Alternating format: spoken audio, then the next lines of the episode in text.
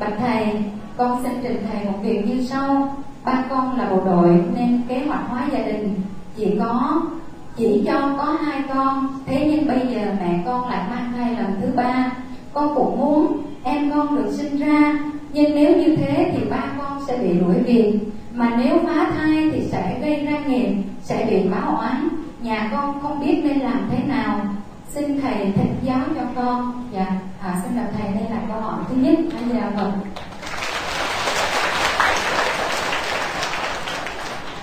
câu hỏi của bạn trẻ thể hiện sự quan tâm và lòng hiếu thảo đối với mẹ và cha trong mối liên hệ đến luật pháp tại Việt Nam.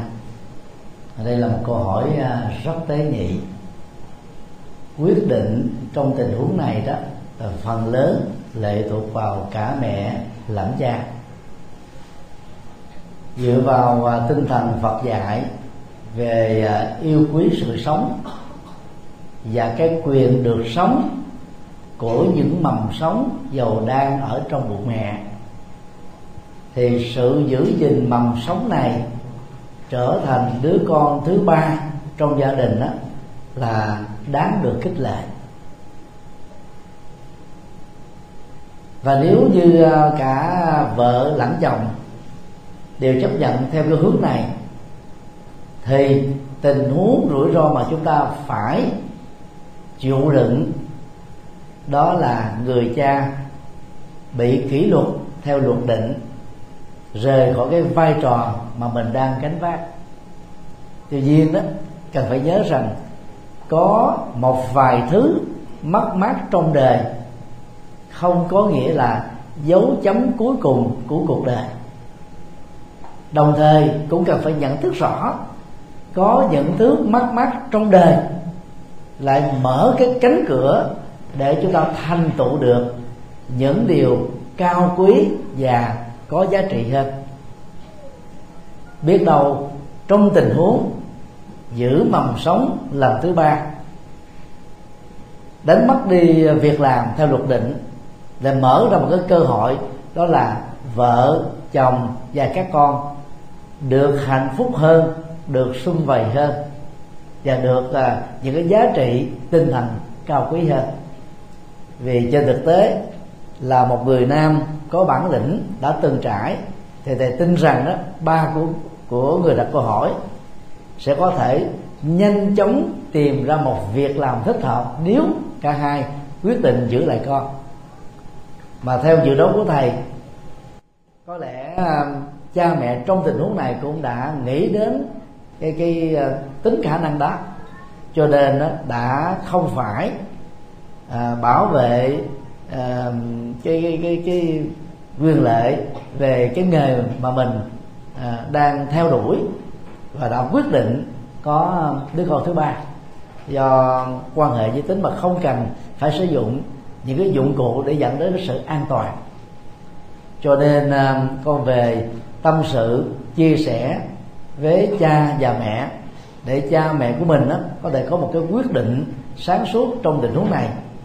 Dầu là quyết định theo hướng nào nhất là cái hướng giữ lại mầm sống thì chúng ta phải quan hệ và chấp nhận những mất mát để chúng ta có được một cái giá trị khác. Và trong đời nó thường có cái luật bù trừ như thế được cái việc a thì chúng ta lại khuyết khuyết việc b. À, được cái thành công à, này á, thì là lúc đó chúng ta lại đối diện với những cái tổn thất nọ. Âu cũng là quy luật thôi. Nhưng mà giữa hai cái mất mát mất nghề thì chúng ta lại có những nghề khác thay thế thậm chí lương bổng còn cao hơn. Nhưng mà đến mất sự sống của một mầm sống là chúng ta đang kết thúc cái cái cái nấm ruột do chính mình tạo ra do đó, để tránh cái tình trạng bất đắc dĩ vừa nêu, thì những người chuẩn bị làm mẹ, làm cha, hoặc là đang làm mẹ, làm cha, nên nắm vững luật pháp Việt Nam quy định là một gia đình chỉ có hai con. Để chúng ta không rơi vào cái tình trạng vợ khóc vợ cười. Trung Quốc ngày nay đã tháo dỡ cái lệnh một gia đình chỉ có được một con thôi thì bây giờ cái cái quy định đó đã được tháo mở rồi.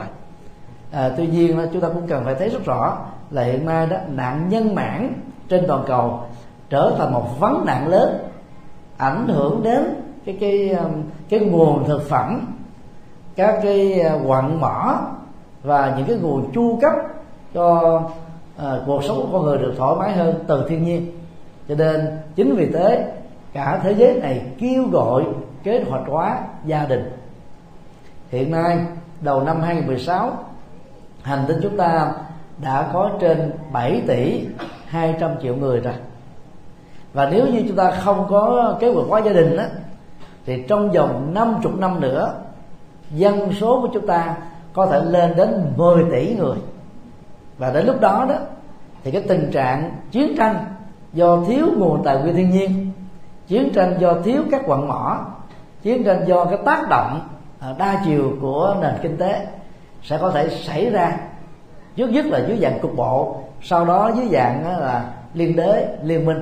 Và điều đó chắc chắn là không tốt đẹp gì cho cuộc sống hạnh phúc của con người bây giờ và tại đây. Cho nên à, bên cạnh là tuân thủ luật pháp về quy định cái luật hóa gia đình, thì khi đã có mầm sống rồi đang à, tồn tại trong bụng của một người nữ thì chúng ta theo tinh thần Phật dạy giữ mầm sống đó để nó có cơ hội gọi là hưởng được phước báo với tư cách là con người.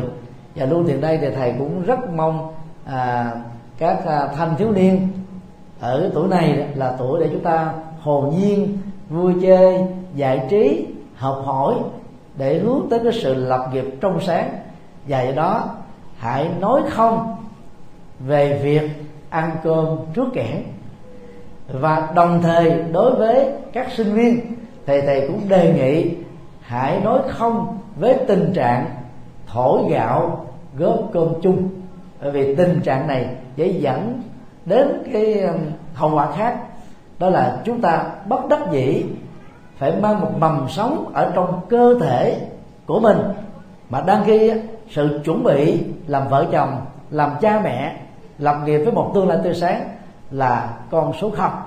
Và điều đó, nó nó đẩy tới rất nhiều các cái hậu quả nghiêm trọng khác mà không phải chỉ đương sự trong câu chuyện là vương vấn phải. Tất cả những người thân còn lại trong gia đình đều phải chịu trách nhiệm liên đới theo.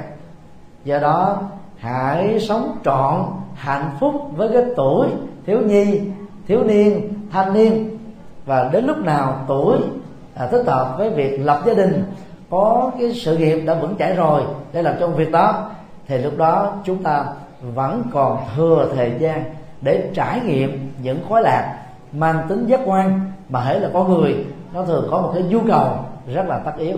Do đó mong tất cả các cháu học sinh à, và sinh viên cố gắng à, tận dụng để học sống với thế giới thật sống với thế giới vui vẻ giao du tương tác học hỏi để trải nghiệm hạnh phúc lành mạnh trong đời.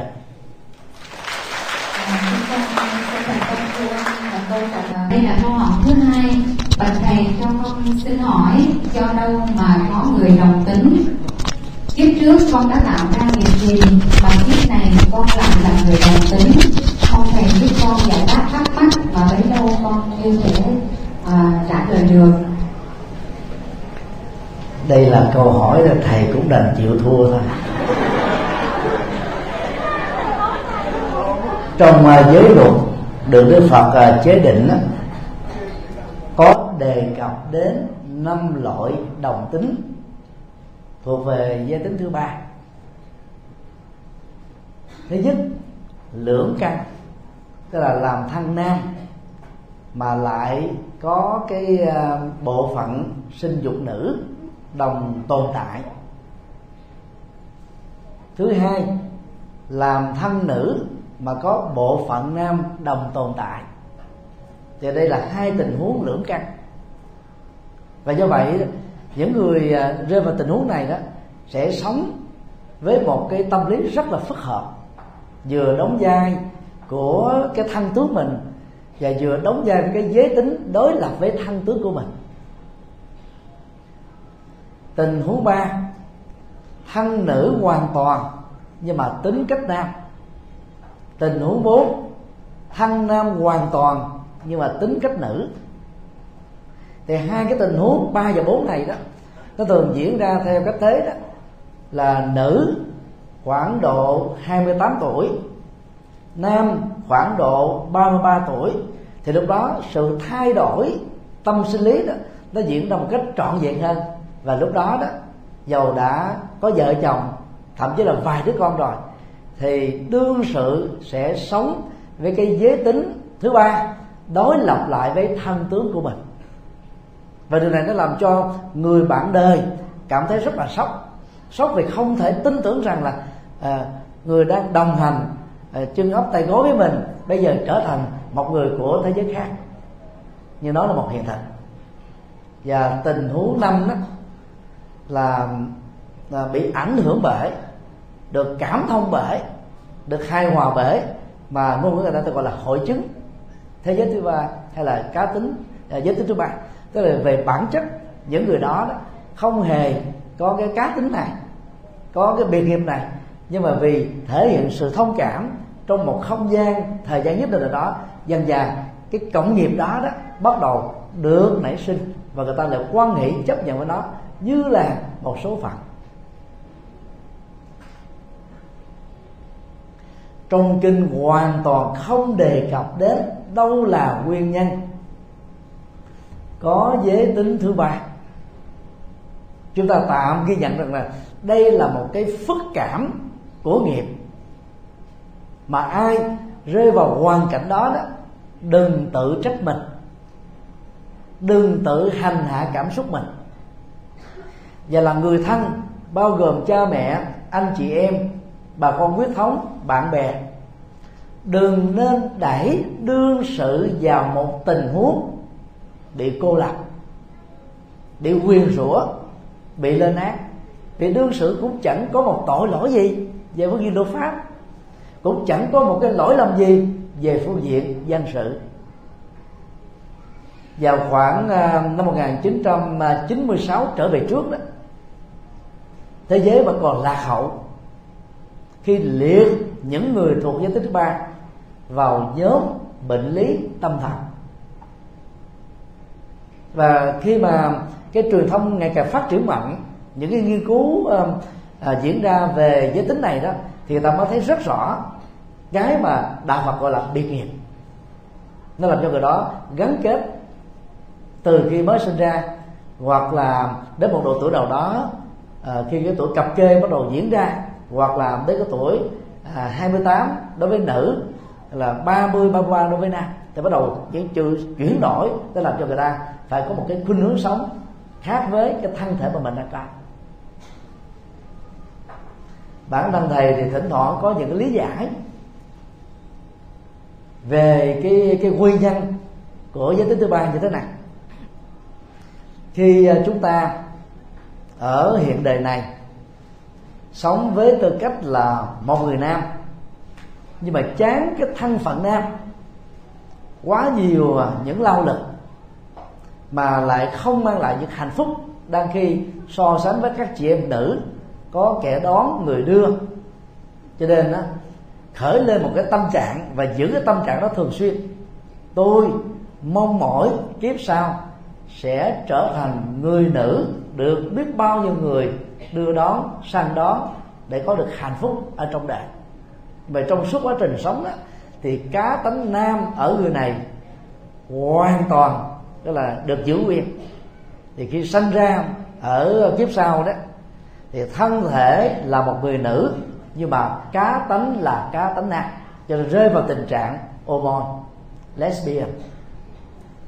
Đối lập lại những người nữ nào chán thân nữ gặp quá nhiều gian truân thử thách thậm chí là ba chìm bảy nổi tám à, chín lên đên hay là giống như chị à, thiết kiều trong uh, chuyện kiều à, càng đẹp càng gặp nhiều chung chuyên trong cuộc sống cho nên mong mỏi rằng kiếp sau sẽ trở thành người nam. Nhưng mà rất tiếc vẫn giữ nguyên cái cá tính tự của mình. Do vậy khi sinh ra trong đời đó thì mang thân nam mà cá tính lại là một người nữ. Chúng ta thường gọi mặc định ở tiếng việt đó đó là bd tiếng anh gọi là gai. Còn trường hợp á, lưỡng căn tức là vừa có bộ phận sinh dục nữ bộ phận sinh dục nam trong cùng một cơ thể dầu số lượng này không nhiều. Thì ngoài cái cái cái ước muốn ngược lại với cái thân phận mà mình đang có. Như à, vừa nêu trong hai tình huống nêu, nêu trên. Thì có những cái lệch lạc về lối sống về cái cách hưởng thụ giới tính về cái ước muốn mình là, là có thể thỏa mãn được là cả người nam lẫn người nữ. Và họ hài lòng với cái cái nhận thức đó cái khuynh hướng đó lối sống đó. Thì sau khi chết đó, cái biệt nghiệp này đó sẽ làm cho họ rơi vào cái tình huống mà lúc mà nhận ra mình có được đó là lưỡng thân như thế đó, rất nhiều người đã bị sốc. Phải vượt qua cái cái cái mặc cảm tâm lý.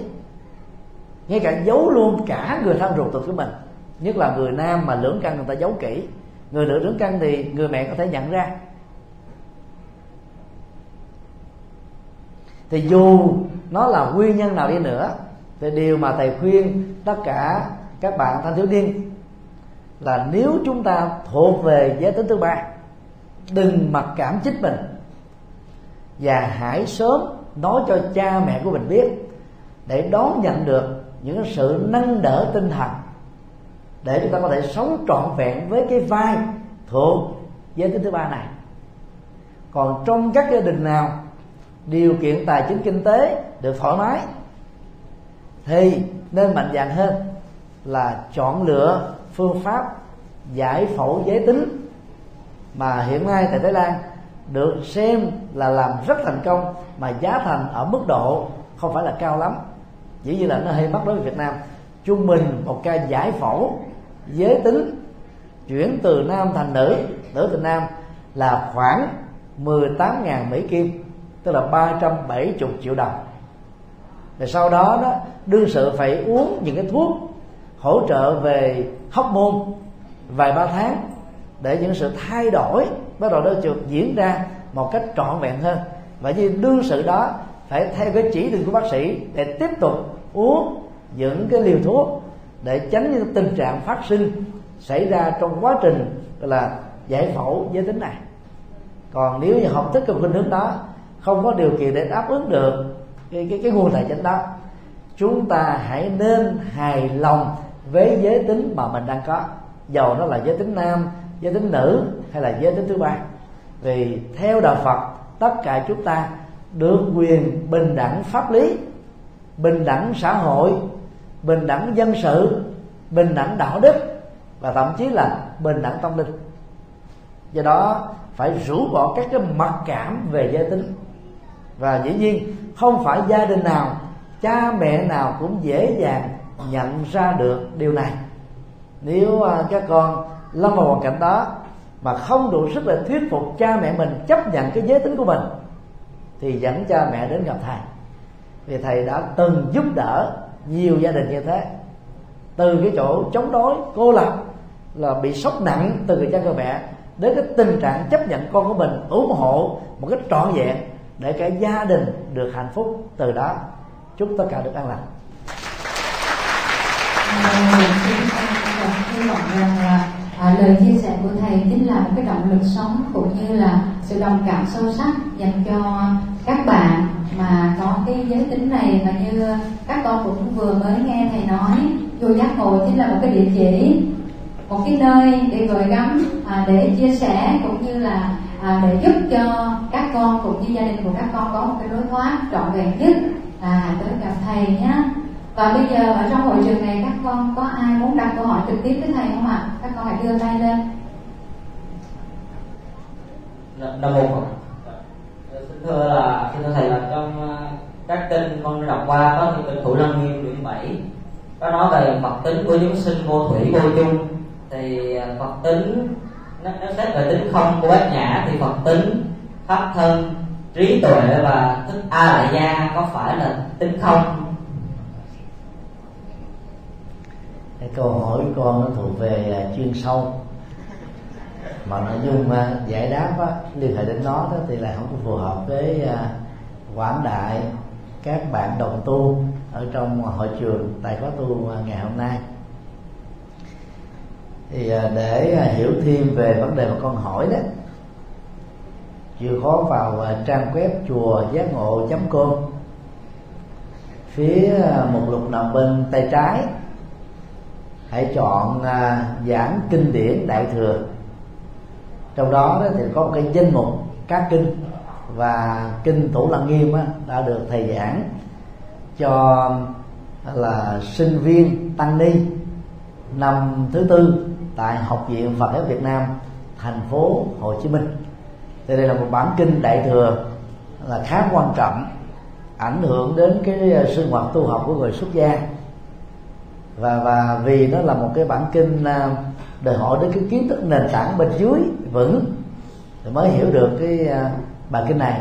Cho nên thầy sẽ không giải thích vào cái nội dung, cái câu hỏi vì nó đòi hỏi đến nhiều thời gian do cái nội dung nó nó quá nhiều đó. Cho nên con chịu khó xem cái bài giảng của thầy về về cái câu hỏi này để à, đào sâu hơn và nghiền ngẫm thấu đáo về nó hơn. Luôn tiện đây đó thì à, thầy cũng à, gửi lời à, à, khuyên đến tất cả các bạn trẻ đó là khi chúng ta tìm hiểu đạo Phật đừng có dội nhảy vọt. Tức là tìm hiểu một đạo Phật từ thấp cho đến cao từ nền tảng cho đến là chuyên sâu. Đi theo một cái trình tự như thế chúng ta sẽ hiểu được một đạo Phật toàn diện thấu đáo và do đó nó có rất nhiều giá trị cho chúng ta. Cho nên à, quyển kinh mà thầy khuyên tất cả các bạn trẻ nên đọc hoặc là tụng càng tốt trung bình là mỗi ngày ba chục phút là kinh Phật cho người tại gia nếu các bạn trẻ um, có quá ít thời gian thì có thể tìm đọc quyển kinh Phật cho người bắt đầu. Vốn là tuyển tập 10 bài kinh được à, trích tuyển từ cái quyển kinh Phật cho người tại gia để ờ, chúng ta có thể hiểu một đạo Phật nền tảng chuyên sâu hơn.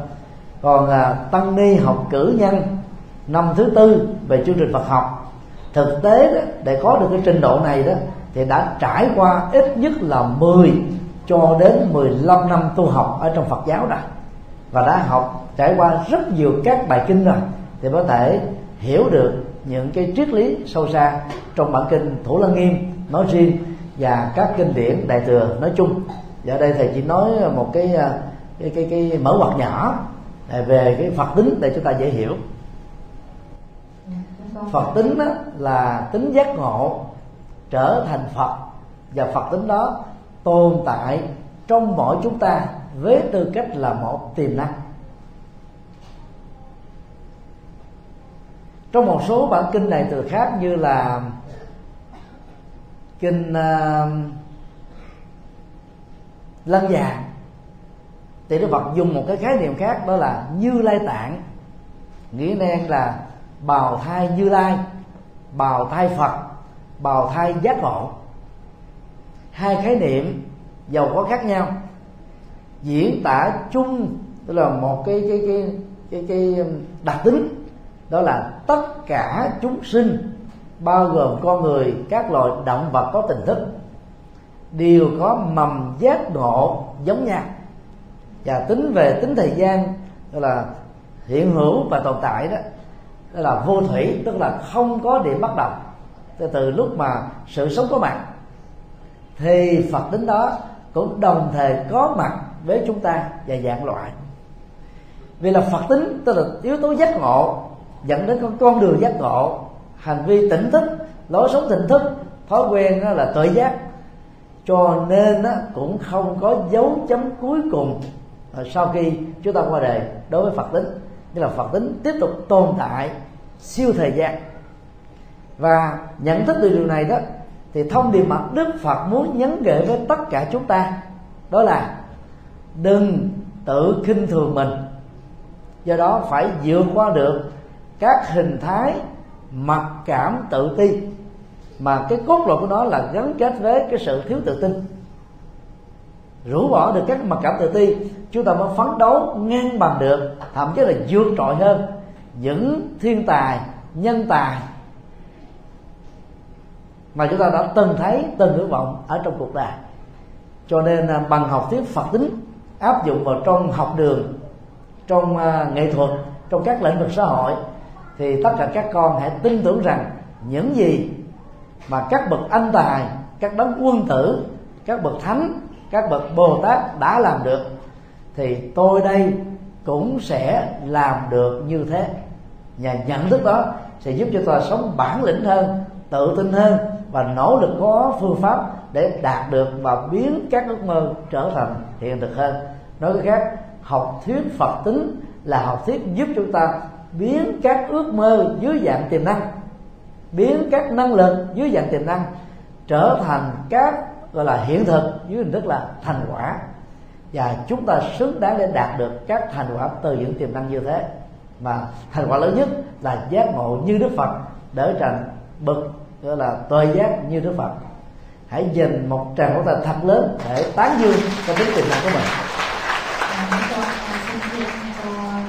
và trả lời cũng như là sự cung cấp địa chỉ chùa uh, đạo Phật ngày nay chấm com uh, nhé bạn uh, phía cuối các con con muốn tìm hiểu về vấn đề này thì con vào trang web của chùa giác ngộ uh, và kính bạch thầy đây là câu hỏi tiếp theo năm nay con 15 tuổi từ năm con học lớp 5 bố mẹ con đã ra tòa ly dị con buồn lắm, nhưng không biết nói gì. Nhưng từ khi con biết, thì ra ông bà ngoại của con đã ép mẹ ly dị với bố, mà mẹ cũng vì ham tiền bạc, hư vinh mà cũng nghe lời ông bà ngoại. Lúc đó con và em trai ở với bố bố con là gia cảnh, nghèo khó nên con phải sống ở cô để tìm việc đi học. Nhờ hai cô mà năm nay con học được lớp 9 theo những năm đó, trong lòng con có một tạp niệm, đó là phải trả thù. Tâm trạng con đến tận bây giờ vẫn rất hận ông bà ngoại và mẹ con. Đã nhiều lần con tự nhủ, sẽ bỏ qua những, nhưng không thể bỏ được, mà càng ngày tâm hận thù càng nặng thêm. Nhiều lúc con còn có tâm sát sanh nặng vậy bạch sư thầy mặc dù con biết phải bỏ qua tâm hận thù nhưng không thể. Con cầu mong quý thầy có thể giải đáp cho con làm sao để hóa giải được? A di đà phật đây là một câu hỏi. À, con xin thầy giải đáp cho không chỉ là một câu hỏi mà là một tự sự. Tự sự rất là chân thành. Cái cái gút mắt về một nỗi khổ niềm đau thuộc về quá khứ của mẹ và cha dẫn đến cái phản ứng cảm xúc mà đương sự cảm thấy rằng là mình rơi vào cái thế hận thù hận thù với ai? Với ông bà nội của mình, với người mẹ ruột của mình. Thầy tạm gọi đây là một hận thù lãng xẹt thì đó là chuyện của người lớn, chuyện của mẹ và cha mình. Và cái quyết định đó, nó nó nó có cái tác động của ông bà nội mình và chuyện đó đã trôi qua. Trên 10 năm rồi cái nỗi khổ niềm đau đó dẫn đến cái cái sự ly tán. Vợ và chồng, tức là cha và mẹ ruột của mình, đã khép lại với quá khứ rồi. Dù muốn hay không, chúng ta phải sớm nhận ra được cái sự thực này để không tiếp tục, gọi là, dướng kẹt cái hận thù vào những chuyện không đâu mà nếu không làm như thế đó, thì đương sự trong câu chuyện, một mặt đó là làm cho mình mất cái hạnh phúc ở hiện tại, mặt khác rơi vào tình trạng bất hiếu, cả mẹ lẫn cha và thậm chí luôn cả ông bà ông bà nội ruột của mình. Đó là việc hoàn toàn không nên. Do đó, lưu tiền đây là chúng tôi cũng muốn nhấn gửi đến các bậc làm cha, làm mẹ làm ông làm bà. Khi à, cái bất hạnh về à, đường anh anh đi đường tôi tôi đi giữa một cặp vợ chồng nào đó. Với vai trò là người thân đó, chúng ta chỉ góp vào những lời khuyên chân thành có giá trị để gây dựng sự hòa hợp và làm mới lại từ đầu. Để hâm nóng là hạnh phúc đã từng vốn có mà đối với chồng đó là từng đó là tay ấp chân gói với nhau. Nếu các nỗ lực chân thành đó mà không đạt được cái cái, cái cái cái sự quyết định của um, hai đương sự trong câu chuyện là là là đường người nào lấy đi thì chúng ta đừng nên tiếp tục đổ dầu vào lửa. Và cũng đừng nên đứng liên minh về một phía nào. Và cũng đừng nên đó như là với vai trò làm cha mẹ khi mình à, ly dị với nhau rồi buộc đứa con phải đứng liên minh với mẹ tức là mình để chống lại cha của nó bằng cách đó, người mẹ trong tình huống này đấu tố tội lỗi mà người cha đã gây ra. Hoặc trong tình huống ngược lại thì có một số người cha do hận vợ của mình buộc đứa con của mình à, đứng liên minh về phía của mình bằng cách là đấu tố là mẹ của nó để cho con cái phải có cái mặc cảm thành kiến là không quan hệ không hạnh phúc được. Với người mẹ người cha mà lẽ ra phải thờ như là là hai vị phật ở trong nhà. Cho nên đó chuyện của người lớn không hạnh phúc với nhau. Đừng để cho con em biết. Và đừng buộc con em của mình phải đứng phía liên minh của mình để chống lại cái cái, cái người cha người mẹ còn lại. Đó là một ứng xử không công bằng mà ứng xử không nên. Và là con đó chúng ta cũng đừng nên đứng liên minh về một phía và chống lại phía còn lại, dù, vì dù sao, đó cũng là hoặc cha mình hoặc là mẹ mình. Bổn phận mà chúng ta làm đó đó là nỗ lực hết mình để hàn gắn lại, để ghi kéo lại cái hạnh phúc đang bị tan vỡ hoặc là đứng trước bờ vực thẳm. Nếu nỗ lực xong rồi mà không làm được việc đó, mẹ và cha chúng ta cũng đành quyết định cái con đường ly dị đó thì chúng ta cũng đành quan hỷ. Thì lúc đó theo luật định ở tòa án, với điều kiện tài chánh thì hoặc người mẹ sẽ giữ lấy con gái, hoặc người cha giữ lấy con trai, hoặc là người cha nhận lấy con gái, người mẹ lại lấy con trai. Thì sự quyết định vẫn một phần lệ thuộc vào những đứa con trong tình huống này. Và sau đó, chúng ta cũng xin phép cha và mẹ của mình nơi mà mình đang ở và gắn kết. Cái cơ hội để thăm một người tôn kính còn lại, dầu đã chia cắt. Tức là chuyện đổ vỡ đó là của cha mẹ chúng ta, chứ không dùng là chuyện của chúng ta. Và chúng ta đừng có tài lanh đi phân xử cái việc đó. Và cũng đừng có tài lanh khởi lên cái cái dòng, lòng sân hận, trả thù, thành kiến, mặc cảm về cái việc đó.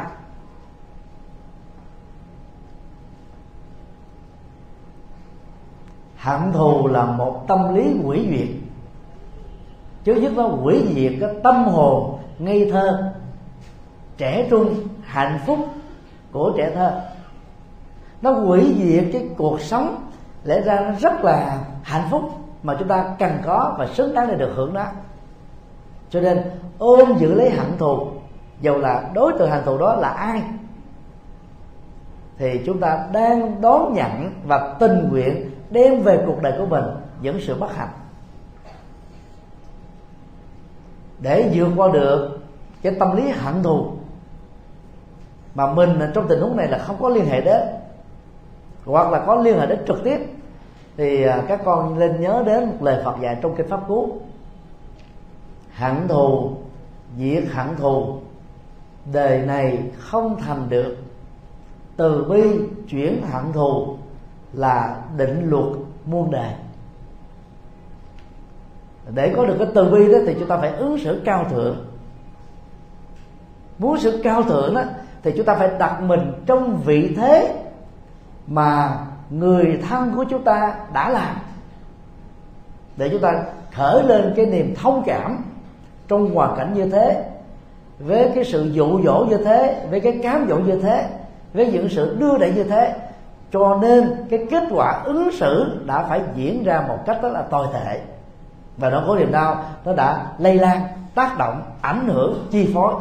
Cho nên chúng ta cảm thông, thay vì tức là đặt cái tâm hận thù, trả thù, trả đũa, mà đương sự trong câu chuyện nói là thậm chí là khởi lên cái cái hành động là giết người.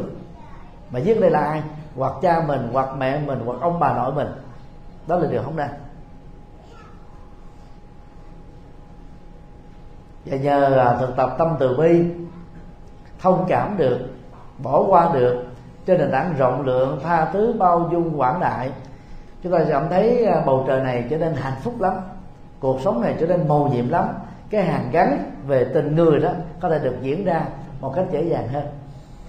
Cho nên mỗi ngày trước khi đi ngủ hãy thực tập thiền từ bi như đức phật đã dạy trong kinh hít thở không khí trong lành à, thở ở theo bốn thì hít vào thật sâu khoảng 6 giây, giữ một giây, sau đó thở ra thật dài 6 giây, giữ một giây.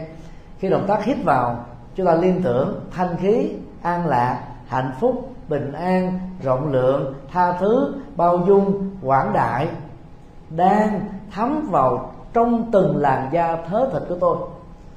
Đang là ảnh hưởng tích cực lên từng tế bào sống của tôi đang ảnh hưởng đến tâm trạng thái độ và cái cuộc sống của tôi. Và tương tự khi thở ra chúng ta liên tưởng hận thù à, khổ đau mặc cảm thành kiến đối thủ tranh chấp xung đột va chạm cũng giống như các trượt khí tôi cần phải tống khứ ra khỏi cuộc đời của tôi. Và bằng cái thực tập đơn giản này đó chúng ta sẽ tăng trưởng được lòng từ bi và xóa khép lại kết thúc được hận thù. Hận thù đối với cha với mẹ là một bất hiếu lớn. Hận thù đối với ông bà nội ông bà ngoại cũng là một bất hiếu tương tự. Là kẻ thù của nhau mà người ta còn nghĩ đến cái quyền lệ của nhau để khép lại quá khứ đau thương. Chẳng hạn như à, tổng thống uh, uh, Bill Clinton cách đây hai chục năm đã mạnh dạn khép lại cụ thù với Việt Nam. Và lúc đó cụ thủ tướng Võ Văn Kiệt cũng đã có một cái tầm nhìn rộng, hiểu biết lớn, lòng từ bi, nhân ái cao, khép lại hận thù để ờ, mong Việt Nam đó được, gọi là, tháo dỡ cái cấm vận của Hoa Kỳ.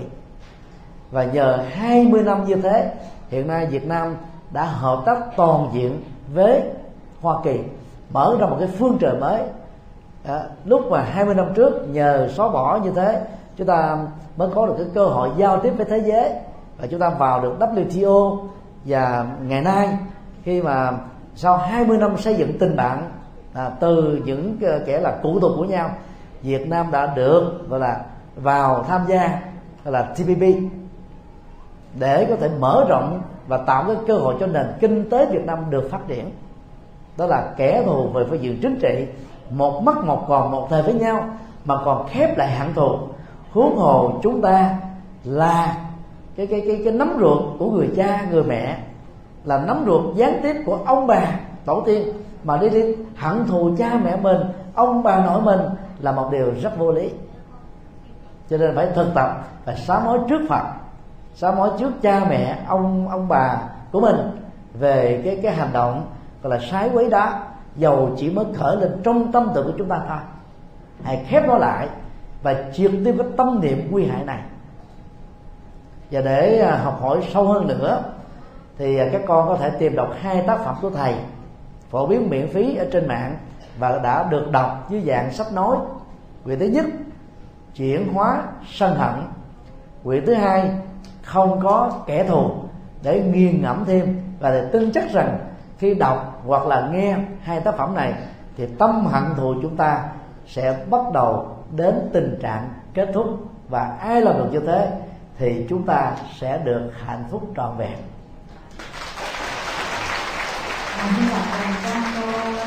Giải đáp của thầy thì à, các bạn đặt câu hỏi sẽ giải tỏa được những cái nỗi hận thù dành cho mẹ cũng như ông bà ngoại của mình.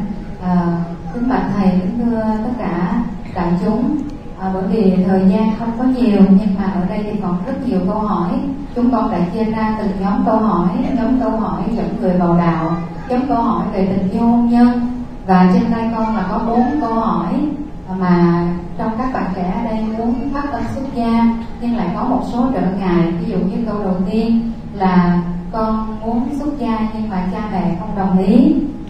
Câu thứ hai là con là nữ năm nay 21 tuổi hiện con đang là sinh viên. Con muốn phát bồ đề tâm xuất gia tu hành và muốn thầy hướng dẫn cho con. Ở đây là một bạn ở đồng tháp. Tháng trước lên muốn gặp thầy để hỏi nhưng là thầy bắt đi hà tĩnh. Thành ra là tháng này bạn cũng từ dưới đồng tháp lên đây và đặt câu hỏi này.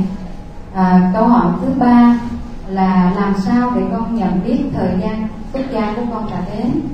Câu hỏi số 4 cũng nằm trong nhóm chủ đề xuất gia, là con muốn xuất gia nhưng mà cha mẹ thì à, không cho và bạn ấy đã phát tâm ăn rau cải và ăn chay. Thành ra khi đi làm, khi đi ra giao tiếp bên ngoài là từ cái sự kỳ thị của cộng đồng và bạn ấy cũng muốn đặt câu hỏi này lên thầy và xin thầy giải đáp cái nhóm câu hỏi xuất gia. Thì đó là bốn à, câu hỏi có liên hệ đến đề tài phương trời thông dông mà sáng hôm nay thầy đã chia sẻ khái quát để à, hiểu à, tích cực, dẫn đến cái quyết định tích cực ở trong đời của mình đó thì à, các bạn trẻ đặt bốn câu hỏi đó cần lưu tâm một số điều như sau. Điều một, về lứa tuổi, xuất gia. Nếu các bạn đang ở tuổi vị thành niên tức là tại Việt Nam dưới 18 tuổi, ở phương Tây dưới 16 tuổi. Các bạn trẻ cần phải thuyết phục cha mẹ ruột của mình đúng theo luật định của Đức Phật và đúng theo luật pháp của xã hội. Và bằng cái ờ, cách ờ, thuyết phục tích cực, khéo léo, thì ờ, các con sẽ có thể chứng minh được với cha mẹ rằng là cái cuộc sống tại gia đó nó không thích hợp với mình, mà cuộc sống của một tăng sĩ đó, nó trở thành là lý tưởng cao quý. Thì trước sau gì đó, cha mẹ của chúng ta cũng sẽ ủng hộ cho việc đó. Và nếu như mình không đủ sức để làm công việc này đó, thì dẫn cha mẹ mình đến một vị thầy, một vị sư cô nào đó mà mình quen rất là rõ và có đủ năng lực để thuyết phục, dùng cho cha mẹ mình chấp nhận điều đó ở lứa tuổi à, thành niên, tới 18 trở đi, chúng ta cũng nên được khích lệ, thuyết phục cha mẹ ruột của mình ủng hộ cho. Trong trường hợp mà cha mẹ mình không cho phép, thì luật Phật vẫn cho phép xuất gia, trốn gia đình. Trong à, giới tu sĩ Phật giáo, có thể nói 50% là tối thiểu xuất gia trong tình trạng cha mẹ không hoan hỷ. Bởi vì đó, Phật giáo có một giai đoạn không phát triển tại Việt Nam. Cho nên các bậc cha mẹ giàu xưng danh mình là Phật tử, nhưng mà chẳng hiểu được cái giá trị đích thực của người tu là cái gì. Cho nên cái sợ là con mình khổ, con mình thất bại, con mình thất tình, con mình thất nghiệp, con mình yếu đuối, con mình chán nản, thất vọng, cho nên mới chọn cái con đường đi tu. Giống như là chuyện tình của Lan và Đẹp Vàng đó là một ngôi nhận rất đáng tiếc. Và luật pháp tại Việt Nam cho phép chúng ta được quyền tự do tín ngưỡng. Như vậy, khi đã đến tuổi trưởng thành, thuyết phục cha mẹ nhiều lần mà cha mẹ không hoan hỷ, việc chúng ta quyết định đi tu với một vị thầy, một vị sư cô nào đó vẫn được xem là hợp pháp về phương diện luật pháp Việt Nam và hợp với luật Phật dạy. Điều hai, để đi tu có giá trị lớn trước giúp cho chính mình và sau đó cho gia đình và cho xã hội cộng đồng. Thì à, các cháu thanh thiếu niên đó cần phải đặt ra cái điều đó là tôi có thật sự thích hợp với đời sống của người tăng sĩ hay không? Và muốn xác định được điều đó đó thì chúng ta sẽ có những cái phép thử. Đó là khi mình tiếp tục ở nhà thì ở trong đầu chúng ta nó có một cái thôi thúc gì đó không giải thích được. Nó cứ thúc đẩy chúng ta đi tìm đến chùa. Khi vào chùa thì cảm thấy bình an, hạnh phúc. Khi vào làm phật sự chúng ta cảm thấy như là bắt gặp được một cái gì đó quý giá như vàng, như kim cương. Mà đang khi ở nhà cũng làm những cái công việc mà trước đây chúng ta đã từng làm thì chúng ta không có được cái cảm giác đó. Như vậy chúng ta biết là cái hạt giống với tư cách là người xuất gia, ở chúng ta nó nhiều hơn, nổi trội hơn. Thì lúc đó, chúng ta tiếp tục nhờ các thầy, các sư cô tư vấn vì đi tu á, là trọn đời, cạo tóc chỉ tốn nhiều nhất là 5 phút thôi. Thì nhờ những cái tư vấn tích cực sẽ giúp chúng ta xác định được cái lý tưởng trên nền tảng hạt giống, hay là lý tưởng được giác ngộ mới như hồi sáng, thầy đã phân tích. Và để là công việc này đó thì các bạn trẻ nên tìm đọc tác phẩm của thầy phương trời thông dông, miễn phí ở trên internet và cũng đã được à, thâu thành là sách nói để chúng ta tham khảo trước. Mà nếu đọc tác phẩm này, nghe tác phẩm này mà chúng ta có một cái thôi thúc rất mãnh liệt thì chúng ta biết là hạt giống xuất gia của mình à, đã đủ rồi. Thì đừng nên chần chừ nữa. Hãy nên quyết định sớm để có cái cơ hội tu học trong một chốn thiền môn, có thầy hướng dẫn có bạn đồng tu có phương pháp có đủ các thuận duyên để chúng ta hoàn thành được lý tưởng cao quý này. Điều ba phép thử người tu. Lối sống á, trở nên là một phần rất quan trọng tạo thành nhân cách của con người. Nếu à, các bạn trẻ có được những cái nhân cách như rộng thượng bao dung quảng đại từ bi thương người giúp đời. Thích làm việc nghĩa, không thích cầu danh, không thích bon chen. Thì chúng ta biết là yếu tố đó, cá tính đó rất là thích hợp để được chuyển thể trở thành là nhân cách của một vị xuất gia.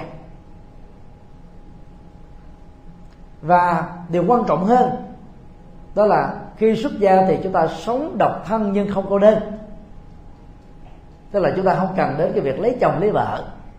Nếu như các bạn nào có được cái tố chất này đó, thì cái phẩm chất của người xuất gia sẽ dễ dàng đạt được trong suốt thời gian chúng ta làm người tăng sĩ. Còn à, về phương diện à, sinh lý đó, thì người nào có cái thôi thúc về hưởng thụ khoái lạc giác quan, nó mạnh và thậm chí là mạnh hơn những người bình thường. Và cái mạnh đó được thể hiện qua gì? Cái nhu cầu thủ dâm. Thì lúc đó chúng ta biết rằng là hạt giống phàm ở mình là nhiều lắm. Cho nên đó, nếu lý tưởng xuất gia nó nó mạnh thì khi đi tu chúng ta phải nỗ lực gấp 2 thậm chí gấp 10 lần so với người bình thường để chúng ta chiến thắng và vượt qua được cái nhu cầu mang tính bản năng này. Còn bạn nào mà không có cái nhu cầu đó mạnh tức là gần như là không có quan tâm đến không bạn đến thì hạt giống đó rất thích hợp với tư cách là người tu. Và điều cuối cùng đó tức là người xuất gia giàu có hạt giống ở kiếp trước hay là lý tưởng ở kiếp này. Giàu có những cái khó khăn về cái cái à, bản năng tâm sinh lý. Thì khi đã quyết tâm xuất gia rồi, chúng ta đừng để cho thời gian của mình trôi qua một cách lú ngủ lập sự nghiệp ở đời đó, sau khi học xong, thì trung bình là 10 năm thôi để trở thành là người thành công. Nếu chúng ta chọn đúng nghề làm đúng hướng có kiến thức có phương pháp có nỗ lực và vượt qua được các nghịch cảnh và thử thách. Trong đề tu cũng như thế. Chúng ta trải qua 10 năm tu của phương pháp là có thể thành công được rồi. Ở mức độ giai đoạn 1 cái đề tu nó khó khăn hơn. Vì tu là không phải là trở thành thành danh giống như là người à, có cái cái cái cái, cái danh phận ngoài đời mà cái cái cái thành tựu của người tu nó trải qua ba bước. Bước một á, là tu học để chuyển hóa nghiệp phàm thành công để trở thành là nghiệp chân nhân. Giai đoạn hai đó là chúng ta học Phật pháp đến nơi đến chốn để từ kiến thức phàm chúng ta có kiến thức Phật một cái nguồn kiến thức trí tuệ mà về sau này chúng ta có thể sử dụng nó để giải quyết các nỗi khổ niềm đau của bản thân và tha nhân và thành công quan trọng hơn đó là từ vai trò chân nhân mà mình tu học được từ ở hai giai đoạn một và hai chúng ta nỗ lực cao hơn nữa để trở thành tiệm cận thánh nhân. Tức là trở thành những bậc uh, tu sĩ vĩ đại. Mà trong lịch sử mấy nghìn năm của đạo Phật đó chúng ta có rất nhiều các vị cao tăng như thế thánh tăng như thế. Ít nhất là người đi xuất gia chúng ta phải đạt được hai mục tiêu một và hai này. Và mục tiêu thứ ba đó nó đòi hỏi đến cái nỗ lực nhiều hơn cái thuận duyên nhiều hơn để thành tựu được đó thì đó là bốn điều mà các bạn trẻ muốn trở thành người xuất gia nên suy nghĩ thật kỹ. Và vào tháng 7 tới, chùa chúng ta có khóa tu xuất gia gieo duyên đầu tiên. Và thầy sẽ thường xuyên tổ chức khóa tu xuất gia gieo duyên này một năm vài lần.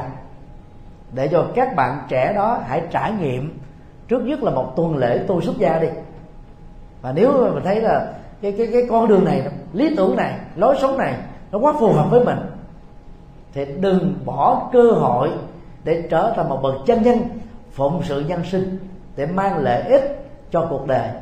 Phật giáo cần đến các bạn trẻ có tâm, có tầm, có tài, có đức.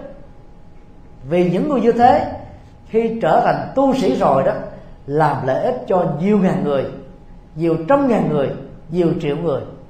Chúng ta xứng đáng để trở thành những người như vậy. Và hãy tạo cơ hội cho mình trở thành là một trong những người như thế.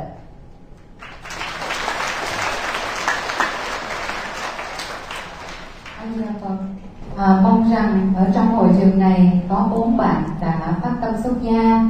À, cô mong rằng à, bốn bốn đứa con à, bồ đề tâm kiên cố và sống làm sao thuyết phục làm sao để cho bố mẹ mình đồng ý và trở thành những người con của đức phật. À, thay vì là mình à, mình ở nhà trong một ngôi nhà và những đứa nhỏ và đứa chồng hoặc là vợ của mình thì bây giờ mình ở trong một ngôi nhà lớn hơn ngôi nhà của chúng sanh của tam bảo. À, và có lẽ đây là một cái nhóm câu hỏi sau cùng mặc dù bây giờ vẫn còn rất là nhiều câu hỏi nhưng mà hy vọng rằng là khóa tu sau sẽ tiếp tục giải đáp cho tất cả các con. À, câu hỏi này là con à, có hai câu. À, về cái nhóm là hướng người vào đạo. À, câu thứ nhất là con rất muốn người thân trong gia đình con biết đến đạo Phật nhiều hơn. Vậy con nên làm gì? Đặc biệt là ba của con vì con rất muốn ba con hiểu rõ về đạo Phật. Câu hỏi thứ hai là một người con Phật con dẫn bạn đạo Thiên Chúa giáo đi tham dự khóa tu thì có tội không? Con có nói với bạn đó là cứ đi đi có rất nhiều điều các thầy giảng giúp ích cho cuộc sống hiện tại của mình không sợ lỗi đạo. À, và nếu như mà con khuyên bạn con mà bạn con tới chùa tu thì có bị lỗi đạo hay không? Anh như là phật. Câu hỏi thứ hai đó chẳng những không lỗi đạo không có tội mà còn có phước. Ở chỗ đó phát xuất từ một thiện tâm từ một động cơ cao quý. Muốn bạn khác tôn giáo của mình đó có cơ hội đến chùa tham khảo những kiến thức Phật pháp mới lạ mà có khả năng giải quyết được những nỗi khổ niềm đau trong cuộc đời. Và vấn đề là ở chỗ đó à, người có uy tín thì mới có thể à, khuyên được, mời gọi được những người bạn khác tôn giáo đến chùa tham dự khóa tu. Và thầy khuyên đó là các bạn trẻ nên nỗ lực và tình nguyện làm công việc quan trọng này. Hiện nay các tôn giáo khác đó, bao gồm mà thiên chúa giáo và tinh lành đó, thì có rất nhiều các bạn trẻ tình nguyện trước khi ra lập nghiệp đó. Sau khi học xong cử nhân thì họ tình nguyện khoảng 6 tháng đi đến các nước lạc hậu trong đó có Việt Nam để chia sẻ cái tin mừng trong kinh thánh tăng ước mà Chúa Giêsu Kitô đã dạy. Họ đã học tiếng bản ngữ, họ đã học văn hóa bản địa, họ đã giao tiếp bằng cái tình thương và sự chân thật của mình để thu hút những người chưa có đạo và khác đạo đến với tôn giáo của họ cũng có những bạn đứng ở tại các cái công viên ở các cái quảng trường tại các nước phương tây nơi mà sự tự do truyền đạo đó được khích lệ. Về phương diện đó phật giáo chúng ta còn quá ít các phật tử tình nguyện và sung phong làm công việc này. Cho nên dẫn đến một khóa tu thì cái điều kiện á, để trải nghiệm được cái sự tu học trong Phật giáo khác với các tôn giáo khác và cái cơ hội để hiểu được cái nền minh triết đạo Phật sâu hơn các cái minh triết của các tôn giáo khác, sẽ giúp cho các bạn chúng ta có cơ hội trở thành Phật tử. Hoặc nếu ít nhất đó, cũng trở thành là một tín đồ của tôn giáo đó, có một cái tầm nhìn hiểu biết tốt hơn trước khi là họ đến với đạo Phật. Cho nên thầy khuyên các con nên tình nguyện làm công việc này và phát nguyện đó. Trong một tháng tối thiểu, hãy dẫn dắt được một người đến chùa một người trở thành phật tử thông qua lễ quy y. Một người đến tham dự khóa tu. Một người đó đi đến dự một lớp giáo lý ở phật giáo. Vậy như vậy một năm nếu bằng lý tưởng đó và bằng sự phát tâm đó các con đã giúp được ít nhất là 12 người bạn mình. Trải nghiệm được cái hạnh phúc an lạc như chính mình đang có. Về hạnh phúc phật đó, không dành riêng cho chúng ta những người phật tử mà cần phải được chia sẻ quảng bá cho nhiều người càng tốt.